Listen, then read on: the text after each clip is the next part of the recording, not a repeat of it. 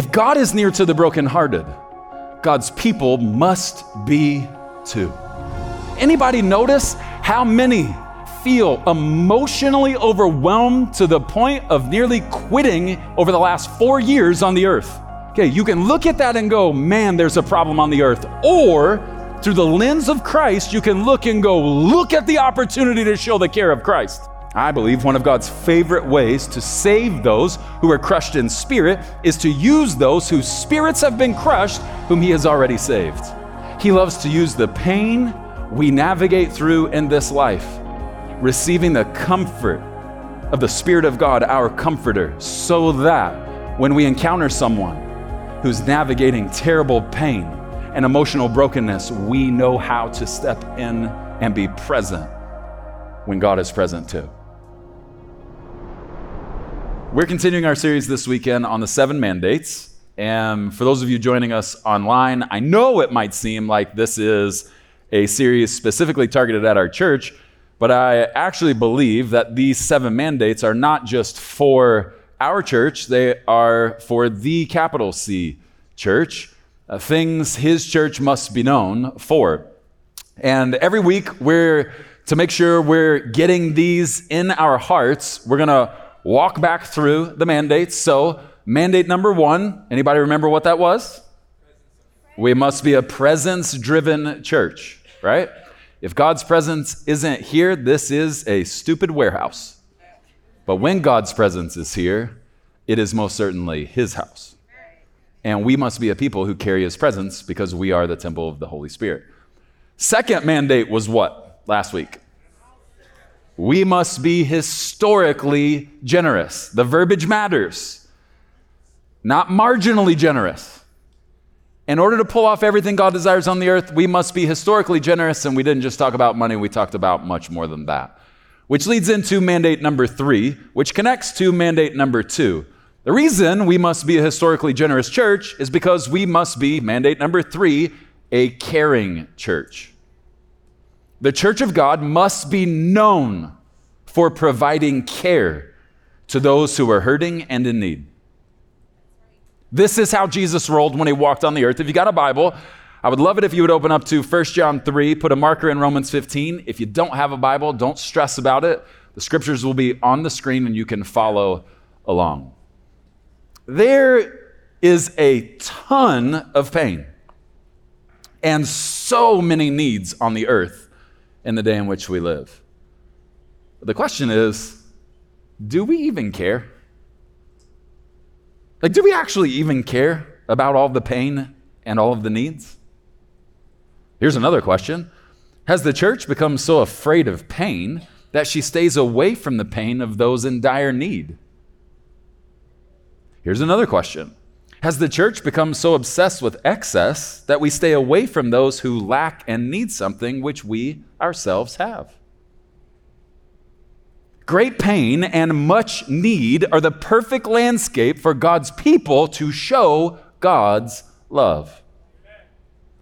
That is why one of the highest callings bestowed upon a follower of Christ is to care for others like Christ cared and cares for us. 1 John chapter 3, starting in verse 17, calibrates our hearts and minds around this very thing. But if anyone has the world's goods and sees his brother in need, or anyone in need, and yet closes his heart against him, how does God's love even abide in him or her? Little children, let us not love in word or talk but in deed and in truth. Now, watch how verse 19 is translated in the NLT. Our actions in caring for those in need, our actions will show that we belong to the truth. So we will be confident when we stand before God. I grew up playing basketball. And here's what you need to know about basketball players compared to like baseball players, for instance. A lot of friends who play baseball. Baseball players aren't really yappy, like trash talkers, by and large, while basketball players are the yappiest yappers on planet Earth. If, if basketball players were like a dog, they would be the Shih Tzu. Anybody ever Maltese or a Shih Tzu that kind of gets loud like that? That's us basketball players. And when I was growing up in high school, uh, I, I talked a lot of trash. I was yappy. And I had an older cousin, a year older than me, who was one of the two best high school basketball players in the state of Texas at the time. And I myself couldn't back up my, my talking. But my older cousin could back up all of my talk and then some. And then a funny thing happened. My cousin graduated, and I became a senior. And I didn't really think through the whole I can't back up my talk the way my cousin backs up my talk scenario. And so not only did I keep talking, because I was now a senior, I got even louder. You know what I learned very quickly? Nobody listens to someone who talks and doesn't back it up. And God is helping us understand how his kingdom was designed to roll. My kingdom is not filled with a bunch of yappy yappers. We cannot walk in and experience the fullness of the power of God by merely talking about it. We have to live it. Jesus sent us, his disciples, not just to talk about his love, but to show his love for people through our love for them. Do we even understand the responsibility that has been bestowed upon us by the God of the universe? We are to love those the world refuses to love in such a way that the whole world gets a revelation of God's love. This is John 13 35. They will know you by your love for one another. But what does the love and care of Christ actually look like? To me, the love of Christ looks a little bit like these two words tangible care. Tangible, not talky talky care. I'm not implying that a, a, a sweet and prophetic text, encouraging text, isn't good. I'm saying merely talking. Scripture's clear. Merely talking won't cut it as a follower of Jesus Christ. The love of Christ looks like tangible care. And today's message is meant to serve kind of like a roadmap for us to know how to care like Christ. And we're going to talk about the who, the how, and the why of Christians caring like Christ. That brings us to point number one, question number one Who must we care for? Who must we care for. Now, the Bible uses a word that I, I introduced last week to kind of describe who the church must care for. The Bible uses the word poor. And last week, what I helped you understand is that Pillar Church is 100% filled with rich people. Remember part of the definition I gave you last week for poor? Poor is someone who just has less than you. On the other side of that coin, rich is anybody who has more than someone, even if it's just one. So, by a show of hands, how many of us have earthly resources as much or more than at least one person on the earth? Hands high, please. Okay. Pillar Church is 100% filled with rich people. Now, before you go too far with that narrative and go, yeah, pillar, Scottsdale Church, just filled with a bunch of rich people before you go too far with that. I need to tell you the other side of the coin. Pillar Church is 100% filled with poor people. Ready for this week's definition of the word poor? A person with a sizable need in a specific area. By a show of hands.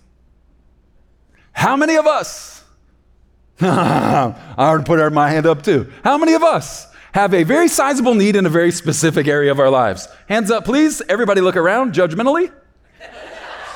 Anyone not raising their hand, we have a term for you liar.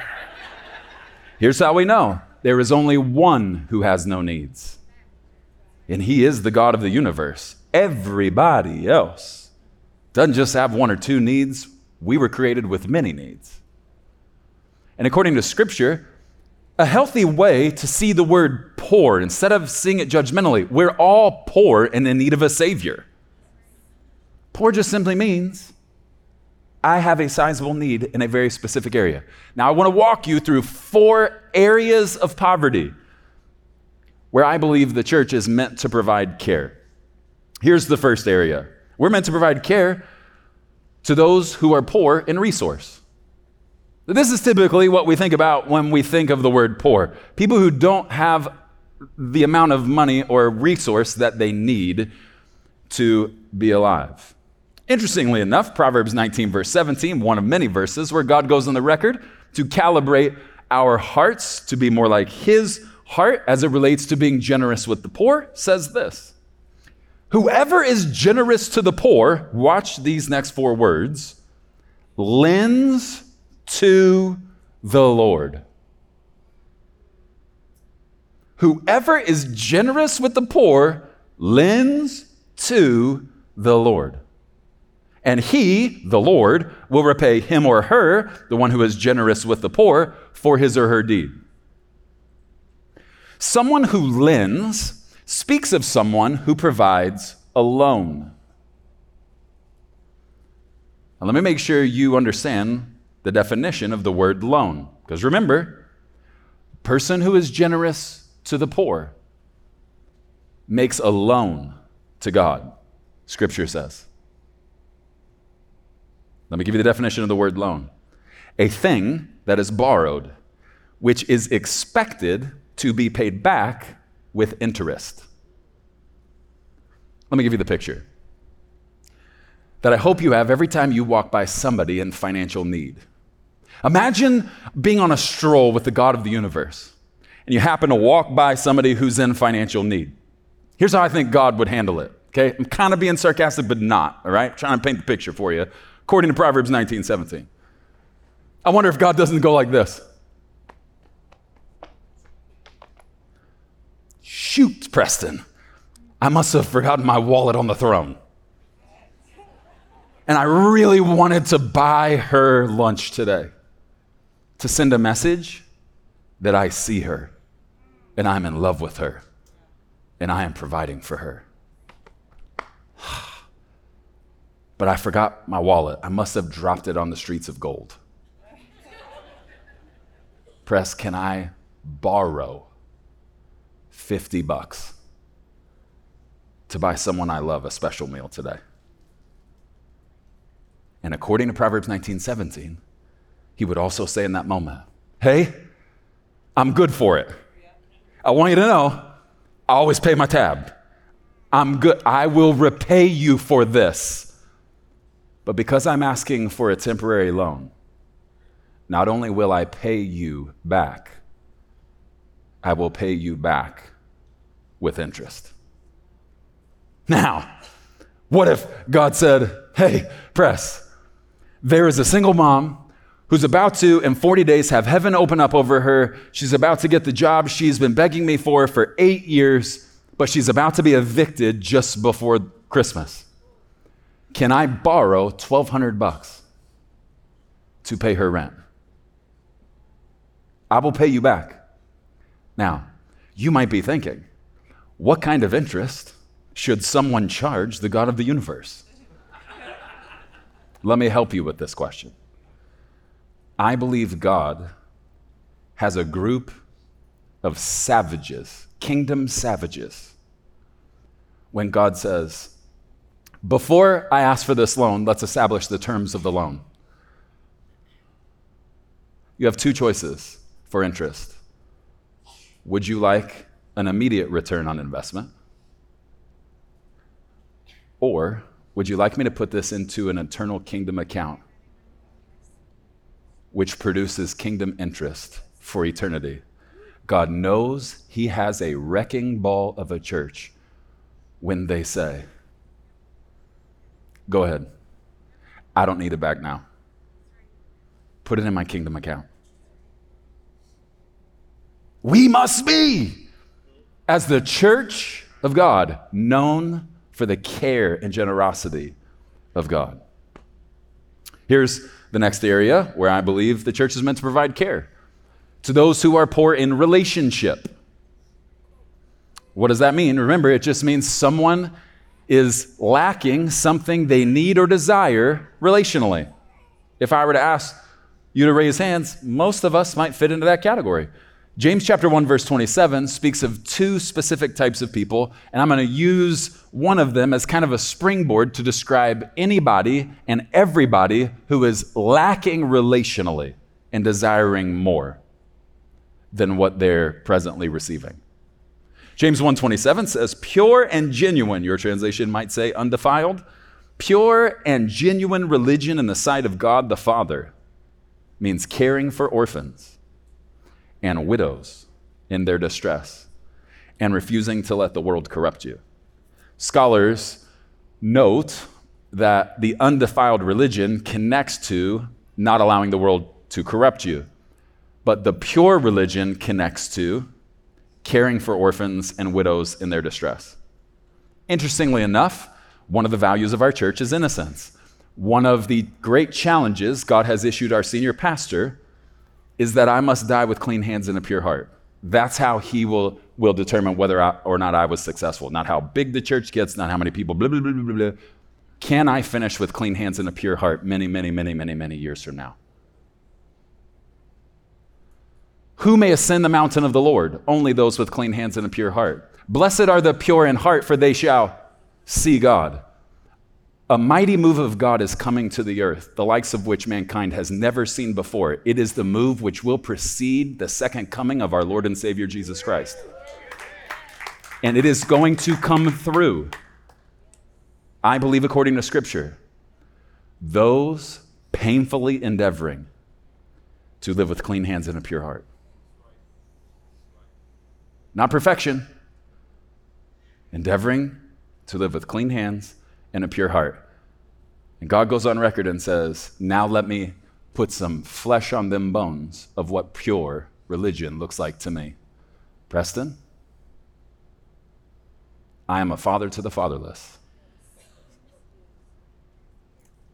And in Ephesians 5, verse 1, I told you, because you are my child, you must be my imitator.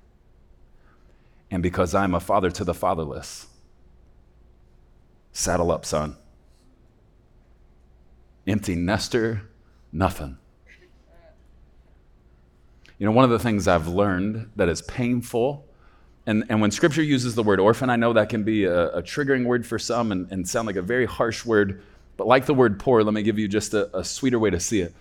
An orphan is simply someone, a child, whose parents came to a place where they said, I am not able to give the care this child needs and deserves. And so I'm going to do the hard thing and enlist the help of others. But one of the things I've learned walking alongside, going all the way back to my youth ministry days, about children who feel they grew up as orphans and their parents let go of them early on in life, one of the things I have heard fairly consistently from these children, even as adults, are these words My mommy and daddy gave me up. Did they not love me? Does my mommy not love me? Does my daddy not love me? And if my mommy and daddy don't love me, does anyone love me? And as painful as it is to hear these words, this is supernatural soil for the church of God to stand upon and say, the one true God is not just the God of the universe, He is a father to the fatherless. And watch this Psalm 68, verse 5. Father of the fatherless and protector of widows is God in His holy habitation. I got to show you what I feel like the Lord showed me, kind of sarcastically about this verse. Have you ever seen in a movie or on the news when the king walks into a room and people in the room verbally respond by saying these words Long live the king? I believe part of what God's saying is, Preston, let me give you a picture every once in a while how when I walk into my holy habitation, somebody shouts out, Father of the fatherless and protector of widows is our God. Over a thousand little hearts in our state alone may fall asleep tonight crying before a God they don't even believe in, saying, Does anybody love me? And I don't know if I've ever told you this before, but there is a supernatural anointing on our church to father the fatherless. Rolls through our staff from top to bottom, quote unquote. I don't know if you know this, but we have an amazingly sweet couple who has been in our church for years, in their mid 70s. And he's got cancer again. And they are presently fostering, I think, either their sixth or seventh child in the last 18 to 24 months. He's got cancer right now. And last night, they have a six month old. These are the, let me be a little silly and sarcastic, these are the whitest Greek people you're ever going to meet. Carrying a six month old, gorgeous African American baby boy. And not only are they fathering the fatherless, they're now fathering his mother. Because she said, My dream has always been to have parents. 75 years old. Now, listen, I know we could make the case fathering the fatherless is not for everybody. I'm not trying to step on anybody's toes. But if that's who our God is, and the children of God are meant to be the imitators of God. Can I tell you? One of the sweetest opportunities to show the love of the Father is to love a child who doesn't think anybody loves them.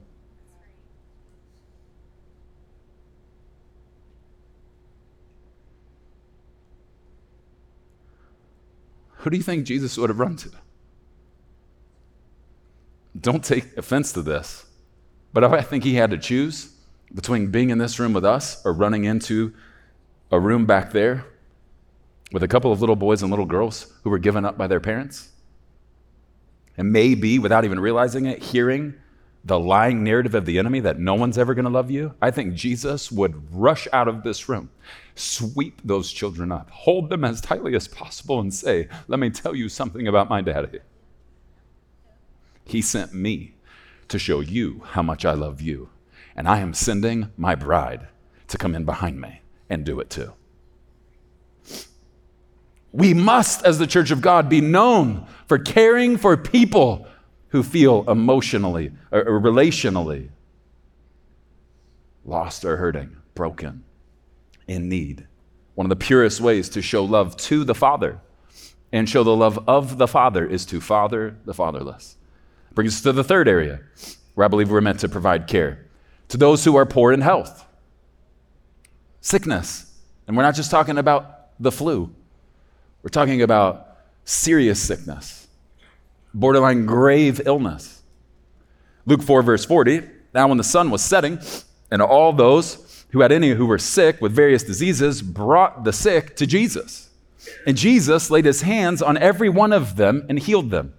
Now, rather than talk about the fact that Jesus healed them all, I want to draw your attention to the fact that he touched them all. In my opinion, I think the church has gotten a little too comfortable being distant from those who are sick. I want to try and illustrate this so that you can kind of understand the antithesis of our Savior. Our Savior was and is always close to those who are sick. So I need six people who can jump up on the stage real fast. I need to illustrate this. Doesn't matter if you can get on the stage, just sick people, don't wait. I'm not calling your name, just jump up here, okay? You're terrible with instruction, by the way. Six people.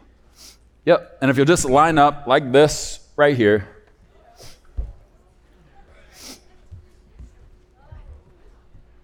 Okay, if you line up like this, like this. We're going to walk this way if y'all line up. Just over here. Over here. I don't know if you know this, but living life on the earth in a fallen world kind of sometimes feels like a rat race. And as long as you're keeping up with everybody, you're probably more prone to experience love from everybody. but you got to be able to keep up. You got to be able to kind of stay in the room with them. You got to be able to be around them. But the question is what happens when one of us can no longer keep up? So I'm going to represent the sick, sick person among us. These savages right here, all doing great things in the kingdom. We're all just, we're going to walk together. It's not a race. Let's try and stick together. Everybody's a savage, just dominating. And then, when you know, one of us finds out we have stage three cancer. And here's what happens everybody else keeps going.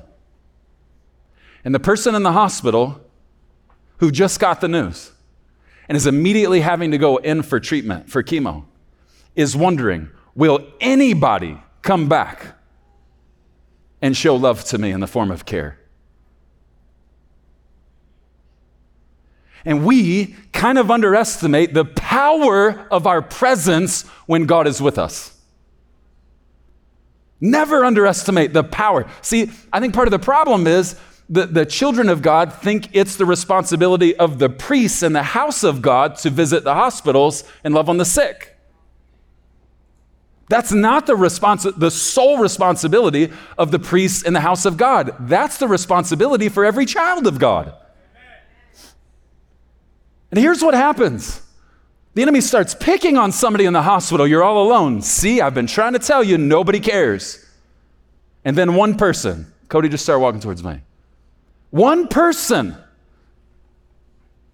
with every reason to keep running, building his business, stops everything he's doing to come sit with sick me, to love on me, to show care for me. My man. Never underestimate when someone feels they are at rock bottom what a gesture like that can do. I see you.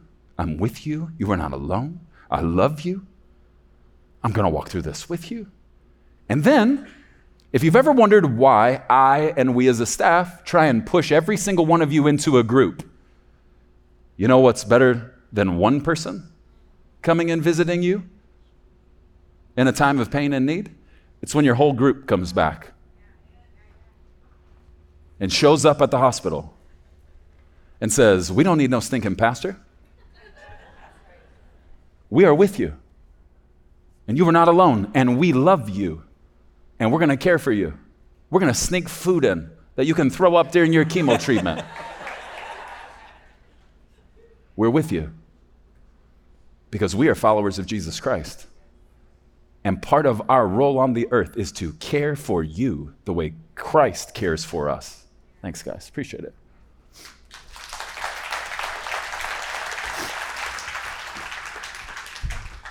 The best time to show someone you care is when the world keeps moving, but their world stops. Will anyone care now that I can't keep up? And it is the responsibility of the family of God to show up and say, if you stop, I'm stopping. Because this is what family does. Brings us to the next area the last of the four areas of poverty, quote unquote, where I believe the church is meant to provide care. Not an exhaustive list, but the four I'm bringing to you today. Those who are poor in spirit. This is those, I believe, who feel emotionally overwhelmed. So, to make everybody feel a little more comfortable about this subject, anyone presently feel a touch emotionally overwhelmed? Okay? I don't know if you know this, but overwhelming emotion, borderline what we would even call depression, if not full on depression, is all throughout Scripture with the mighty men and women of God. Let me show you. 1 Samuel chapter 1. Hannah is so overwhelmed with sadness from not being able to get pregnant that she stops eating.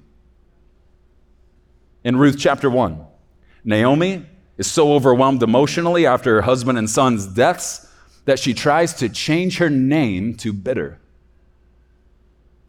Job chapter 3. Job is so heartbroken over all that he had just lost that he curses the day of his birth. 2 Samuel chapter 13 Tamar battled depression for the rest of her life after being raped by her own brother. Numbers chapter 11 Moses, a friend of God, was so troubled, he asked God to kill him. Jonah chapter 4, Jonah was so angry at God that he asked God to kill him. 1 Kings 19, Elijah is so emotionally overwhelmed by failure and fear that he asked God to kill him. Anybody notice how many feel emotionally overwhelmed to the point of nearly quitting over the last four years on the earth?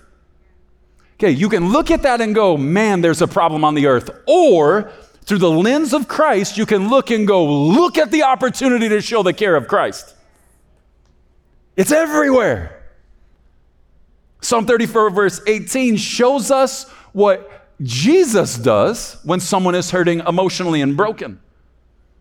The Lord is near to the brokenhearted and saves the crushed in spirit. If God is near to the brokenhearted, God's people must be too. One of the most incredible ways to show the heart of the Father is to sit with those whose hearts feel shattered. I believe one of God's favorite ways to save those who are crushed in spirit is to use those whose spirits have been crushed, whom he has already saved. That's 2 Corinthians 1, verse 4. God shows us comfort in our affliction so we will know how to show comfort to others when they are experiencing affliction. He loves to use the pain we navigate through in this life, receiving the comfort of the Spirit of God, our comforter, so that when we encounter someone who's navigating terrible pain and emotional brokenness, we know how to step in and be present when God is present too. There's opportunity everywhere. It brings us to the second question so if that's the who, what's the how? How must we care? If you put a marker in Romans 15, let's read the first three verses. Shows us three things I believe we must carry as we care like Christ.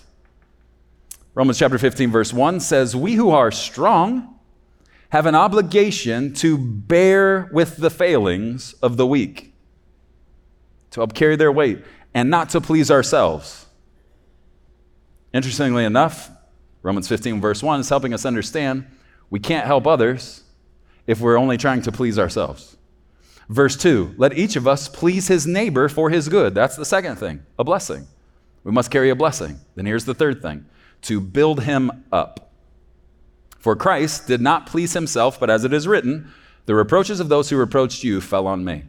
The first of these three things that I believe we must carry as we care like Christ, we must carry a burden we must walk with a burden for the hurting. Galatians chapter, two, uh, chapter 6, verse 2 says, Share each other's burdens, and in this way, obey the law of Christ. Okay, I, need two people to jump up here really fast. All right, just two more people. Yep. Great. That's one. Two. Psalm 68, verse 19 says, Blessed be the Lord who daily bears us up, holds us up, holds our weights up with us. See, the reason I think most of us don't carry the burden of those who are burdened is we have forgotten what God does with our burdens. So let me illustrate. Okay, you and I are going to go on a little walk, and a friend over here is under an immense weight. Okay, now would you show us whatever physical manifestation, uh, whatever you look like under a really, really excruciatingly heavy weight, what would that look like for you? Okay? It's great. He's a squatter, you can tell. My guy put my guy squats plates, I can already tell. Okay? You see your brother under a lot of weight? Okay. I'm God. You are under a lot of weight. So what would you look like carrying a lot of weight? Okay? We're on a walk. As the God of the universe, someone I love who is over there and slightly distant from me, under an immense amount of weight, I want to get a message from me of how much I love and care for him by helping with his weight. So here's what I'm going to do Jesus says, All who are weary and heavy laden, burdened down by heavy things, come to me and I'll give you rest. For my yoke is easy and my burden is light. What is Jesus saying? I'm going to help carry your weight so that I divinely create some bandwidth for a purpose. And the question is now that I have lifted off some of your heavy weights, what are you going to do with the extra bandwidth? And here is God's desire that as I help you carry your weight, you in turn go to your brother who is weighed down and burdened and help him carry his.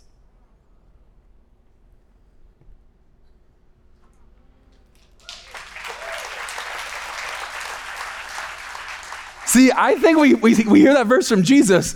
I'll help carry your burdens. My yoke is easy and my burden is light. And we just go, man, Jesus is so good. But do we ask the question, but why do you do it, Jesus? And he says, and the way I bear you up, I want you to bear the burdens up with your brethren, with your sister in. Thanks, guys. Appreciate it.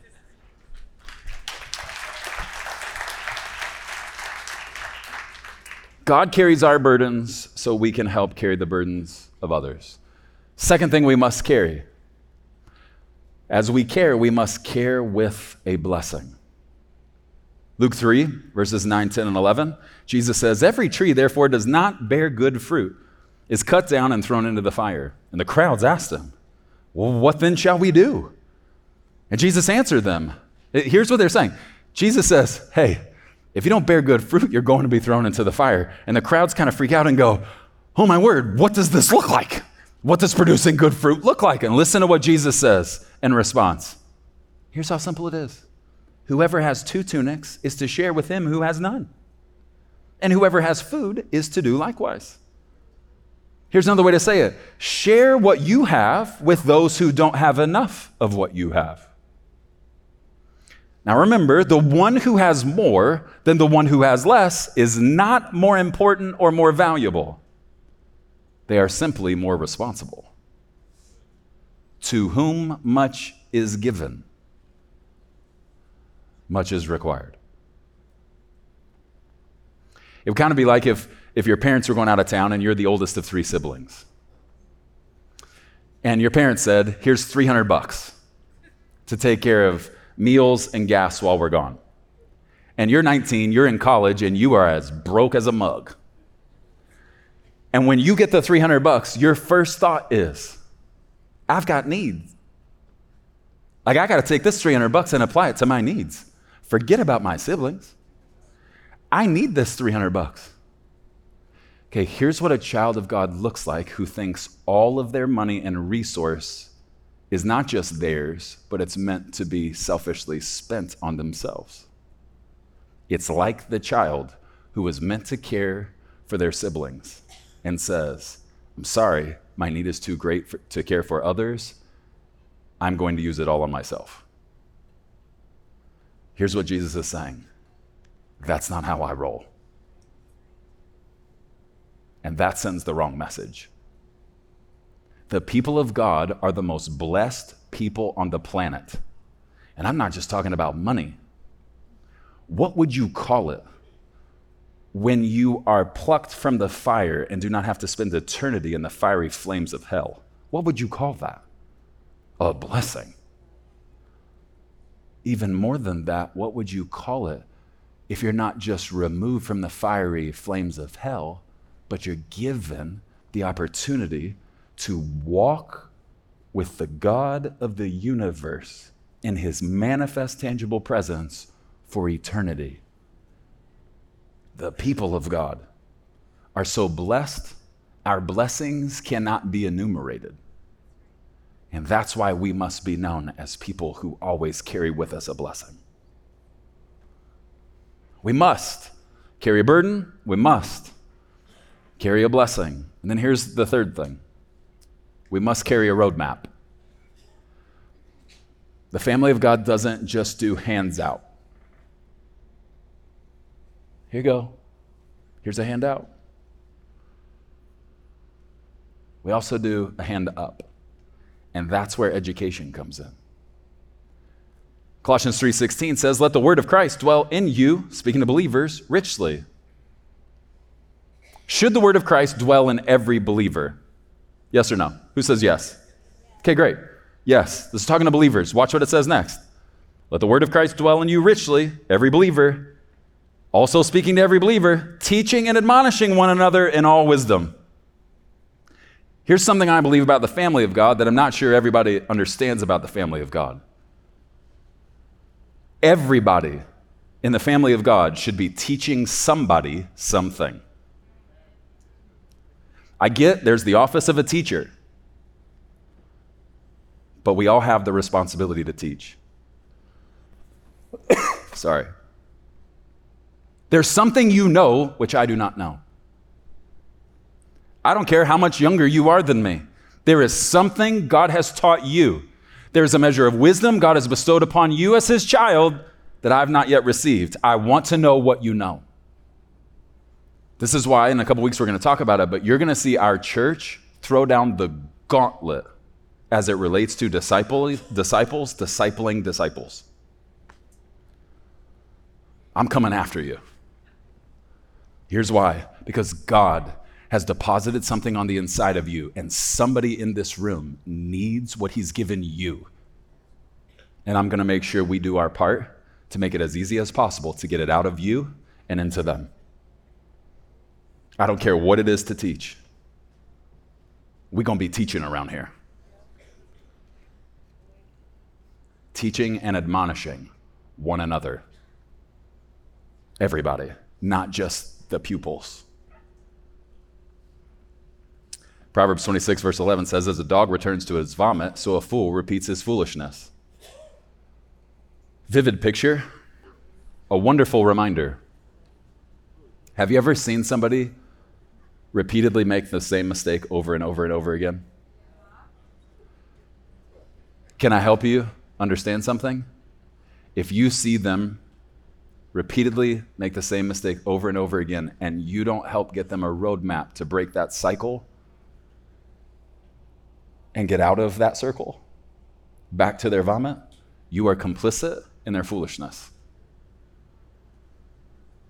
So if you can't be the one to teach them, Find someone who can teach them, but don't leave them in the circle. We must be generous and give handouts, but we can't stop there. We can't just throw baby showers for single moms who boldly and courageously decide not to abort their baby. Give them lots of gifts, all their, their baby shower gifts. That's amazing we must also help educate them to break generational cycles. Can I get an amen? This brings us to the third question, and we're going to take communion together. Why must we care? I do this from time to time. I tricked you and I didn't even tell you. Our text didn't start actually with 1 John 3:17. It actually starts with 1 John 3 16. And it's fascinating to me that the most famous verse in all the world is what? John 3:16, which tells us what Jesus came to do for us. But 1 John 3:16 goes one step further and connects the dots for those of us who are followers of Christ. Watch it. 1 John 3, verse 16. By this we know love, that Jesus laid down his life for us. Sounds a lot like John 3:16, until this next part. And we, as followers of Christ, ought to lay down our lives for the brothers, for everyone else. If you got the communion elements, I want you to go ahead and take out the bread. If you didn't get the elements and you'd like to participate in communion with us, just raise your hand. We'll make sure you get them. All we ask, you don't have to be a member of Pillar, but you need, do need to be a member of the family of God. And I know that when we typically take communion, what we focus on is what Jesus did for us, and we always should. But I think every once in a while, we shouldn't just focus on John 3:16 when we take communion. I think we need to focus a little bit more on 1 John 3:16. that the call of every Christ follower is to lay down, there's somebody right here, lay down our lives the way Jesus laid his down for us. See, I think we get so excited. Jesus, thank you so much. Thank you. And we should. Thank you so much, Jesus, for laying your life down for me. But I don't think the conversation was ever meant to stop there. There's a dot, dot, dot. Preston, and I want you to personalize it for you just like I am for me. Preston, that's not how this story ends.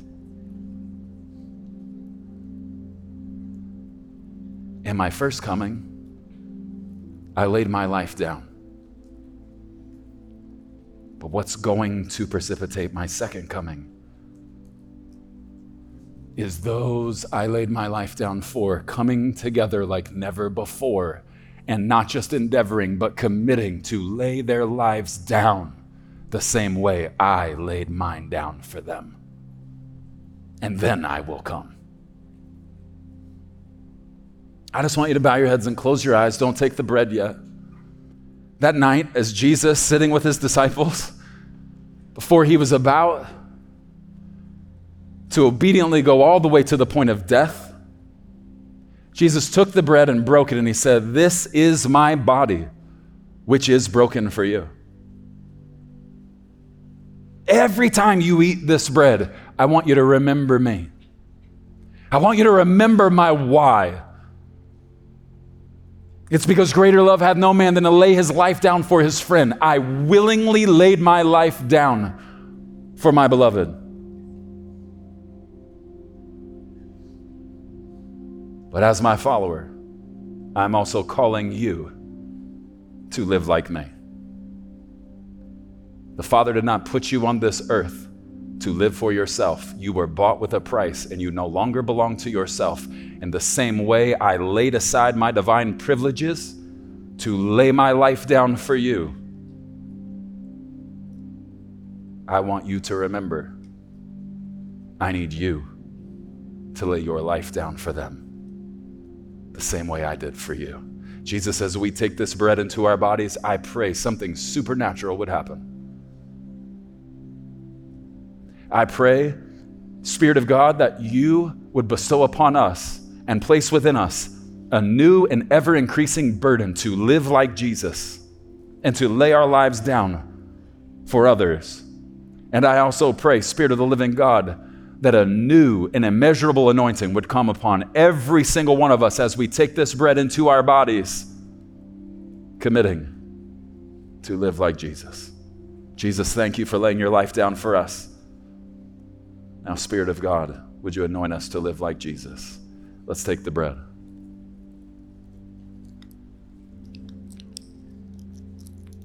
In the same way, that night, Jesus took the cup. He said, This is my blood, which is shed for you for the remission of sins. Every time you drink from this cup, I want you to remember me, Preston. I didn't shed some blood, I shed all my blood. Because if I wouldn't have shed all my blood, if I would have just kept one drop, then even just one of your sins might not be covered. And all it would have taken to be eternally separated from me, my Father, in the Spirit would be that one sin. And so I bled out.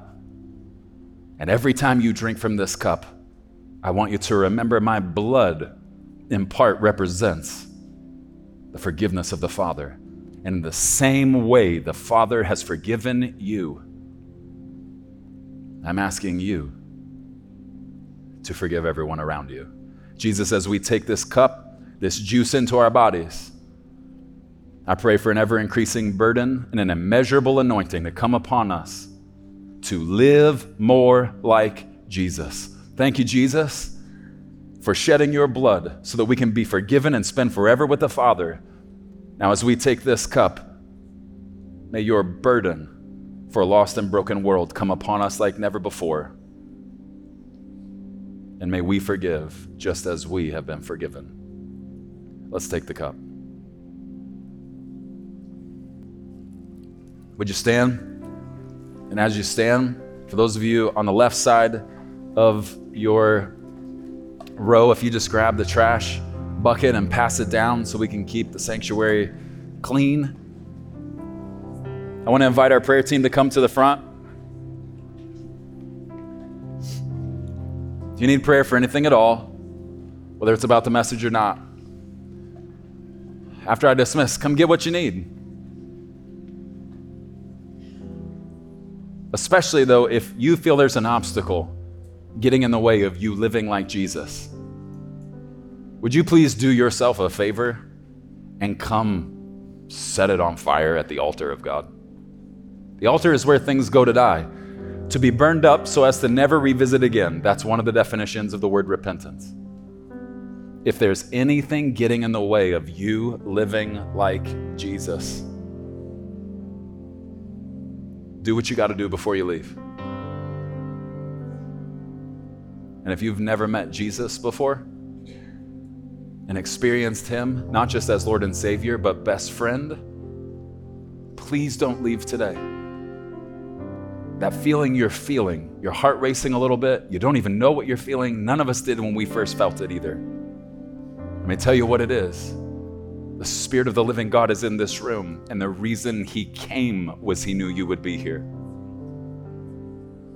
I would be nothing without Jesus. I would be a head case without Jesus. I would be broken without Jesus. I'm a broken head case even with Jesus sometimes. But I couldn't live without my best friend. And I don't care what narrative you've heard about Jesus or our God. But if it doesn't bring a tear to your eyes, you haven't heard the full story of who Jesus is. And if you'd like to meet him today, come talk to one of my friends. And they will lead you in a very simple but eternity changing prayer, not just life changing. If you need prayer for anything at all, come get what you need, all right? We'll pray a blessing and we'll be dismissed. God, thank you Thank you for loving each one of them so much. You've proved it in such a variety of ways they can't even count them all. Now, God, I pray as they leave your house today, may they be sent ones, sent by and with the Spirit of God to go out into the world and to love and live like Jesus. Spirit of the living God, I pray you'd come upon them in such a way that you would anoint them to carry heavy burdens. You would anoint them to see the pain and hurt. You would anoint them to sit with those who feel broken and ready to quit. I pray you would anoint them to see the needs of the people around them and every opportunity you set before them to show the world the love of the Father by living like Jesus. Thank you, God, for not forcing them or making them to do it on their own. You partner with them to do it through them. Now, Spirit of God, come upon your people and send them out to wreak havoc on the kingdom of darkness. In Christ's mighty name, amen. Amen.